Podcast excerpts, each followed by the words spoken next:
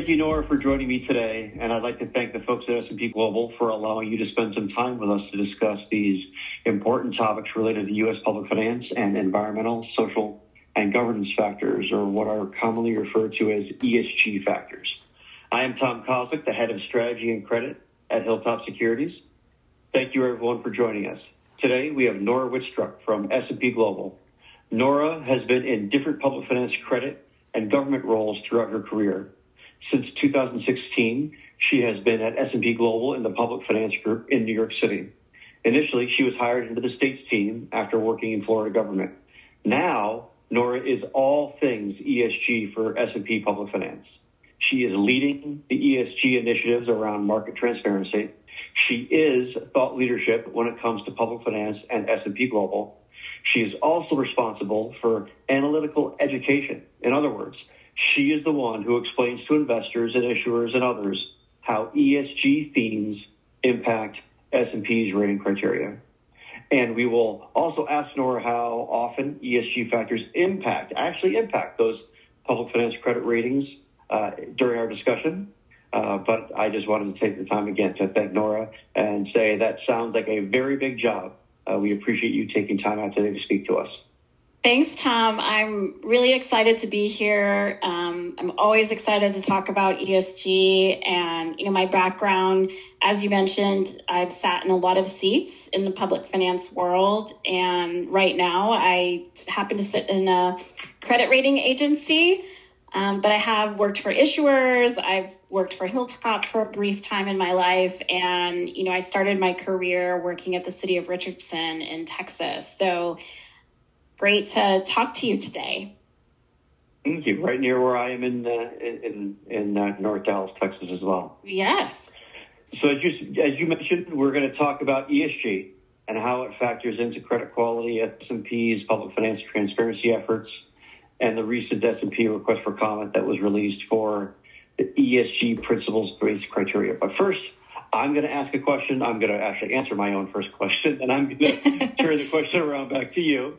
But I wanted to just kind of answer, ask generally, why is this, why is ESG important to, to public finance investors and public finance uh, entities and state local governments? And I think that, you know, over the last few years, themes related to ESG or environmental, social, and governance factors or themes, they've really gained a, a strengthening or a, uh, an increased importance to investors uh, I think that uh, it's investors who are saying to us that they'd like to have more of a positive impact on their world, and they believe that they can do that through sustainable investing and by considering these ESG related themes. Personally, this really hit me at the beginning of 2020 when I was participating in a GFOA or Government Finance Officers webinar titled Rating and Market Outlook. Uh, this is the, I think it was, if I remember correctly, the beginning of 2020, January to be specific. And there was a representative from each of the rating agencies and myself participating. And the majority of the time was spent by the folks at the rating agencies discussing their approach to ESG factors and specifically uh, exposure and threats related to cybersecurity, climate risk, and other risks, especially those related to infrastructure. Also, that month in January of 2020, BlackRock CEO Larry Fink not only made sustainable investing a central tenet to his firm's allocation strategy, but CEO Fink also said that he expects these trends to impact and change the municipal bond market specifically. He said, I do believe this is going to change the municipal bond market. Areas that are more impacted by climate change are going to have a harder time financing their debt if they do not focus on the impact of climate change in their district, in their region, or in their cities. And uh, COVID 19 did not slow interest in ESG. A record 51 billion was invested in ESG funds in 2020, more than double the amount compared to the year before. So I hope that I gave a little bit of an overview broadly about why it is that ESG is important to investors and state and local governments. Nora, I'm going to now pose that question to you. Why do you why is it that you and S&P Global believes that ESG is so important? Well, Tom, I think you set the table as to why it's important to S&P Global and why it should be important to issuers and other market participants. And that's because investors are very interested in ESG. And you know, I think we'll talk about it a little bit later, but the world of ESG is multifaceted. So I'm going to specifically talk more about how it affects credit quality. You mentioned sustainable investing. That's a, that's a whole nother aspect of ESG, which is slightly different. And that talks about sort of how bonds are labeled in the market, whether it's G, green bonds or social bonds. But from our perspective, we have been looking at ESG credit factors through our sector level criteria always. Um, most of our criteria within USPF has some form of demographic or economic analysis that contributes to the rating. Um, in state and local governments, obviously, debt service is paid from most of the time, property taxes. And when E factors or S factors could hinder a government's ability to collect those taxes, that can have an impact on credit quality. And I think investors are beginning to think about that as well, not only because they have a certain mission that they might want to accomplish, but also because it's it's affecting credit quality and they want to make sure that they hold paper where there's not a lot of rating volatility. So the transparency efforts have really ramped up over the last couple of years as a result of feedback from investors that we've received. And, you know, with some of that, we've published commentaries. We have introduced specific ESG paragraphs within our issuer level rationales. And all of that is introduced to make investors and market participants aware of risks or opportunities that could affect credit quality. Okay, okay. And just, uh, I want to be clear for the listeners who are not uh, familiar, when you said USPF, you were oh. referring to the United States Public Finance Group of S&P Global, correct? That's right. That's right. I'm so sorry. Okay. Yes, U- U.S. Public okay. Finance at S&P Global. Yeah. Yes. Yeah. But I, I mean, think generally, yeah, the public finance market uh, is obviously outside of uh, outside of S&P, but generally, you know, market participants within public finance. I mean, it's an important distinction to make too, because as we were uh, talking the other day, there was an S&P global report that I was uh, reading and talking, we were talking about, but that did not come out of uh, public finance. It came out of the corporate side. So it, it is an important distinction, not only to define, but to make. Right. And I think I think that's another interesting aspect of ESG in that corporates have been further ahead on these issues because of the sort of stakeholder analysis that they do relative to the financial position of the corporations that they that they rate. In addition to that, a lot of corporations are global and I think you know the EU in particular Europe is much further ahead on these types of concerns than the US in that regard. So I think it came to corporates maybe a lot sooner than we're necessarily seeing um, it percolate in the public finance world. But it's definitely accelerating um, for our issuers and for market participants here. So then, how is it that S and P's public finance group considers and like specifically defines ESG? Well, they're defined as, you know, environmental governance and social dimensions that can affect an issuer's ability to pay their obligations in full and on time. So within the environment, we're talking about physical risks associated with severe weather events or environmental transition risk relative to transitioning to a net zero emissions policy we're also talking about, you know, social demographic factors uh, that can affect your ability to raise revenue, population trends, those types of things. And then in governance, a lot of it in governance um, for the public finance market is around your ability to mitigate those emerging risks and plan for them not only within your financial profile, but also potentially within your capital plan as well, if that's a requirement that you have a number of capital projects associated with hardening your infrastructure assets, or maybe you have to build a lot of schools because you have a lot of population growth, things of that nature. So, how is it that then you can take those very, very big picture ideas and themes and integrate them into the public finance criteria that is used to uh, finalize a rating. Uh, and, I, and I know that I'm sure this is something that has not just taken weeks or months, but you know years of analysis and meetings. But is there a is there an easy way to kind of generalize or answer that question? Wouldn't say there's an easy way, but I will say it's something that we've been thinking about, you know, for a very long time, which is why we have articulated to the market that it's always been captured within our criteria. We may have been talking about them differently in different terms, but now we're sort of translating that to ESG. So, for example, within our utilities criteria, you know, it's we have an operational management assessment, which has always looked at uh, a utility's supply diversity, particularly when it comes to power generation, and you know how the utilities are planning their infrastructure for transitioning to renewable energy versus you know carbon-based uh, energy, and then also how they mitigate, particularly in California, around wildfire risk because that's a serious issue for California issuers in general, but also for utilities because it presents certain risks associated with their ability to operate effectively. So all of that has always been captured there.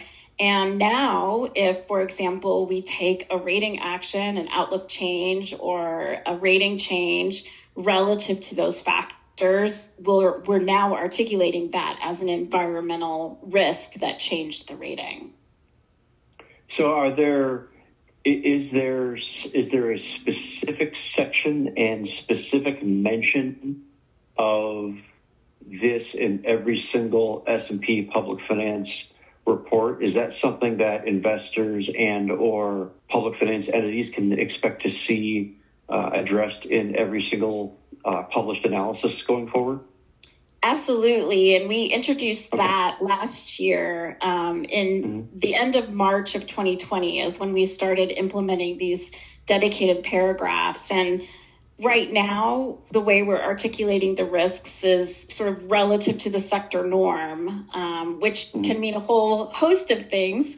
But for the most part, a lot of our large entities, states and states in particular, let's just take them as an example, we find these risks and opportunities to be relatively neutral for credit quality because they're very sophisticated entities that can have a lot of tools in their toolbox to manage their financial operations to manage their ability to you know maintain budgetary balance. And so you know, we don't see those risks necessarily crystallizing at this point absent a credit event. For example, in Texas, you know, in February with the very cold weather, that's an abnormal situation for Texas issuers to operate within. And it did have a credit effect on a number of utilities who were not effectively hedging their supply from ERCOT and you know, had very large liabilities associated with the power that they had to utilize during that period of time. So, you know, those are the types of things that we're trying to articulate to the market through our issuer level research. Okay, okay. So, one of the things that I wanted to get into was the June 3rd, 2021 S&P report it was uh, titled ESG Brief Emerging Themes in U.S. Public Finance. Yes. Uh, it just came out. And in the brief, you indicate that S&P is watching I mean, the energy transition risk, social justice, acute physical risks, risk management strategies, and transparency and disclosure. Uh, I really I wanted to specifically focus in on the energy transition risk and the social justice categories. I was wondering if you could uh, describe the specific items that really contribute to those two themes specifically? Absolutely. So, and thanks for mentioning the report. Uh, as the author, mm-hmm. I, I, love it when people talk about it, um, mm-hmm. maybe self interested uh, wise. But we think that these risks obviously were, were always apparent. But there tends to be, in our mind, sometimes events that crystallize the risk or make it a bit more material for credit quality that might give issuers, let's just say, less headroom at their rating category. So for energy transition risk, as I mentioned earlier, you know, we've always been capturing supply diversity and how a management team at a utility is managing their infrastructure requirements to, you know, move towards more renewable energy. But really with the federal policy shift and Biden's administration, this risk is a lot more material for the utility sector than we've probably mm-hmm. seen in the recent past. And even if, let's just say Biden's administration, you know, is a four year administration, because of the Paris Agreement and because of a lot of the initiatives within the EU for transitioning to a net zero emissions policy, we think that this is going to accelerate the trend in the US. And so this has been an issue we've been watching. It's becoming a lot more material to credit quality in our views as a result of those aspects um, at the federal level in particular. And we, you know, articulate in a number of ways how we look at transition risk and how we capture it in our analysis. And in state and local governments in particular, our economic analysis really looks at how much economic growth or economic activity is generated by the energy sector. And if there is a move, a significant move away from coal producing entities, how that can affect budgetary balance. So places like Wyoming and Alaska who rely heavily to fund their budget from you know royalties from the energy industry if there's a change to a larger renewable energy sector how will Wyoming and Alaska sort of adapt to uh, that change as well and figure out other ways potentially to fund their budget. So that's one way we look at it. We also, you know, look at it. Obviously, we mentioned how we look at it in utilities and even in not for profit healthcare, we're looking at it because these are entities and systems that have a very large physical footprint and they are going to have to figure out ways to reduce their energy consumption. And healthcare is an industry where there is a lot of energy consumption based on the equipment and other things that they have to uh, rely on to, to do their business. I was just going to say, and on the social justice side, that's something that I actually just published a piece. I mean, I was focusing, I was focusing on uh, recent data and recent trends that, well, recent a trend that shifted just a couple years ago with violent crime. Uh, yes. How does how does the social yeah how does social the social justice themes and and that kind of data how does that play into what is it you're watching on where ESG is concerned? Absolutely. So, as I think you mentioned in your commentary, there was a fairly significant shift in the way we look at social justice that was evidenced by the murder of George Floyd and the community's reaction to that, the Black Lives Matter movements, um, other, you know, racial, um, social unrest that was the was an outcome of that event. And I think it's very important to be thinking about this not only from sort of a humanity perspective, but also because it can affect credit quality. For example, we actually changed the outlook on Minneapolis, where George Floyd died, because there was a legal settlement that they had to pay the family of George Floyd. It was $28 million. And although that liability may not be something that the city had to completely absorb through their reserve position, they might have um, insurance or something else that could offset a portion of the lawsuit. But we've viewed that as being a, credit event for them in terms of that liability. And we also feel like some events like that could lead to reputational risk. And can, will Minneapolis be less able to attract and retain businesses for businesses who are watching these types of events and if they want to participate or not, or locate their operations in a community that might be viewed as having some issues surrounding this, or if they don't want to locate there because the government is not actively addressing the unrest that came as a result of this event. So, all of that can affect economic profiles and it can affect financial profiles. From a governance perspective, our management teams looking forward and trying to make changes to their operations relative to these risks? Are they actively changing policing pro- policies if that's something that they're looking at? You know, that could stem social unrest and, and be a better engagement with the community relative to changes in their operations. So I think it's an emerging risk I don't think that we've seen a lot of rating changes relative to social justice yet, but it's definitely something that our corporate counterparts are looking at, which you mentioned in your commentary. And I think it's definitely something that is coming up more and more with management teams on calls with issuers as well.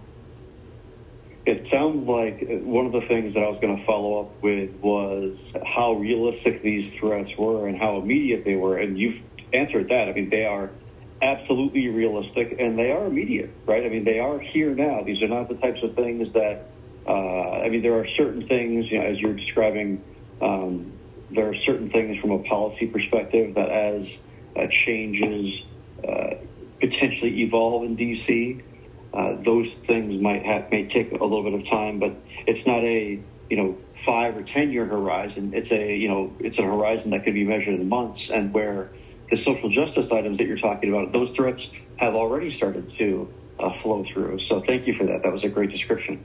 Yeah, I think. You, are there? You're right. Yeah. I was just gonna say you're right. yeah, yeah. So, so specifically, uh, you so you mentioned Minneapolis. Mm-hmm. What other upgrades, the downgrades, or even upgrades have occurred specifically? Because I'd have to imagine that if there are, as you were describing, if there are situations where entities have you know not not only recognized and acknowledged, but then uh, taken action. There very well, I would imagine, there could be a situation where there are upgrades. But uh, could you give us an idea of the upgrade and downgrade activity that's occurred uh, on ESG related themes uh, recently? Sure, absolutely. So I will make mention of the fact that monthly we publish an article called the ESG Pulse that looks at all of the ESG driven rating actions across all of our ratings practices. So, corporates, sovereigns, and international public finance, public finance, insurance banks, structured finance. There's a it's a combined article that captures all of them. And obviously in 2020, because of the health and safety social risk that stemmed from the pandemic, there were a lot of uh, social risk driven rating actions. I think there were 743 for the United States public finance team at S&P alone, just associated with the pandemic. More recently, we mentioned the situation in Texas with the extreme cold weather. That to us is a physical risk, and we've changed the rating actually a number of times on several utilities within Texas that were associated with that heightened environmental risk. Through the end of May in this year, we've taken about 88 rating actions associated with ESG. Uh, a pretty even split between governance driven actions and environmental driven actions. We still have some sectors in public finance that are lingering in terms of the health and safety social risk from the pandemic, which is mostly with uh, student housing and how those projects were affected by you know the inability to have students in them last year potential issues with leasing them up this upcoming year things like that. So we did see a number of rating actions in that sector related to COVID, and it tends to be that those are hanging on a bit uh, into 2021 as well. Okay, well, thank you very much for that. That's, uh, uh, I think, and I'm glad that you mentioned the uh, the ESG uh, pulse report. I think that's a that could be an important reference for folks. Uh, I'd like to thank Nora one last time. Nora, thank you for joining us today. This has been a, I think we're going to look at this as an introduction to ESG. I think that you and I should talk here in another couple of months, and we can talk about what you know, how things have evolved since uh, we've spoken today. Uh, but again, I want to thank you for joining us today. This has been very informative for me, and I'm sure for everyone listening. Thanks, Tom. I really appreciate the time and having the opportunity to speak to you. Thanks again.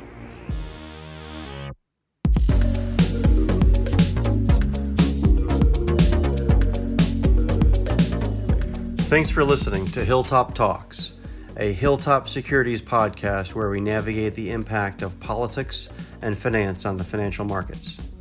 For those interested, you can view our Hilltop Securities economic and municipal commentary by visiting hilltopsecurities.com backslash municipal dash commentary and hilltopsecurities.com backslash economic dash commentary. You can also follow me on Twitter and LinkedIn. Thanks again, everyone, for subscribing, tuning in, and participating. We look forward to bringing you more color in the future on topics that intersect both the world of politics and finance. This has been Tom Kozlik at Hilltop Securities. This communication is intended for educational and informational purposes only and does not constitute legal or investment advice, nor is it an offer or a solicitation of an offer to buy or sell any investment or other specific product or service. Financial transactions may be dependent upon many factors, such as, but not limited to, interest rates, tax rates, supply, and change in laws, rules, and regulations, as well as changes in credit quality and rating agency considerations. The effect of such changes in such assumptions may be material and could affect the projected results. Any outcome or result Hilltop Securities or any of its employees may have achieved on behalf of our clients in previous matters does not necessarily indicate similar results can be obtained in the future for current or potential clients. Hilltop Securities makes no claim the use of this communication will assure a successful outcome. For additional information, comments, or questions, please contact Hilltop Securities Inc. Hilltop Securities is a wholly owned subsidiary of Hilltop Holdings, New York Stock Exchange ticker symbol HTH. Hilltop Securities is located at 717 North Harwood Street, Dallas, Texas 75201. Phone number 833 4 Hilltop, H I L L T O P, and is a member of the New York Stock Exchange the Financial Industry Regulatory Authority, and the Securities Investor Protection Corporation.